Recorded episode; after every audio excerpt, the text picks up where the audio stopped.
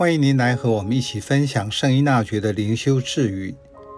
九月二日，若不符合身份的言行，串至尚未完全驯服的本性，即使顺从，也必须更严厉地加以管制。回顾生活，您做了什么事会让自己感到懊恼，就表示了在这言行上，我意识到自己的不自由。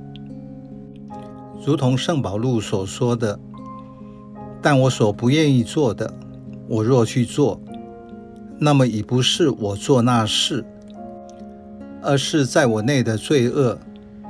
所以我发现这条规律，就是我愿意为善的时候，总有邪恶依附着我。圣依纳爵用这句智语帮助人看到这个动力、后果及如何做操练来改正。如果那份尚未受驯服的本性激起不符合你自己行业或身份的言行，那么我们必须更要在他顺服我们的时候加以严厉的抑制，因为人内在有尚未被驯服的背离的或不正的心情偶然会冒出来，让我做出不符合自己身份的事。此时自己心知肚明，如果在灵修上不够敏感，事后就要借着做意识省察来反省觉察，让自己注意到那个恶。圣依纳爵认为，与其后来做亡羊补牢，不如预先防范未然，因为你可以做的时候就做，比较省事。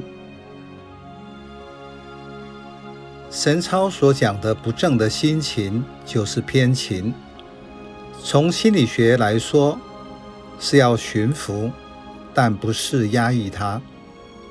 压抑有两种，一种是镇压，另一种是潜意识的压抑。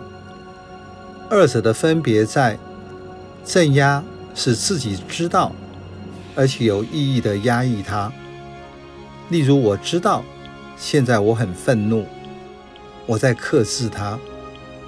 潜意识的压抑是潜意识在压抑愤怒，但自己却不知道。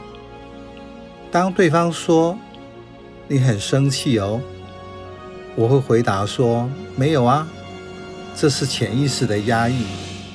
当我不觉察，就有困难去面对。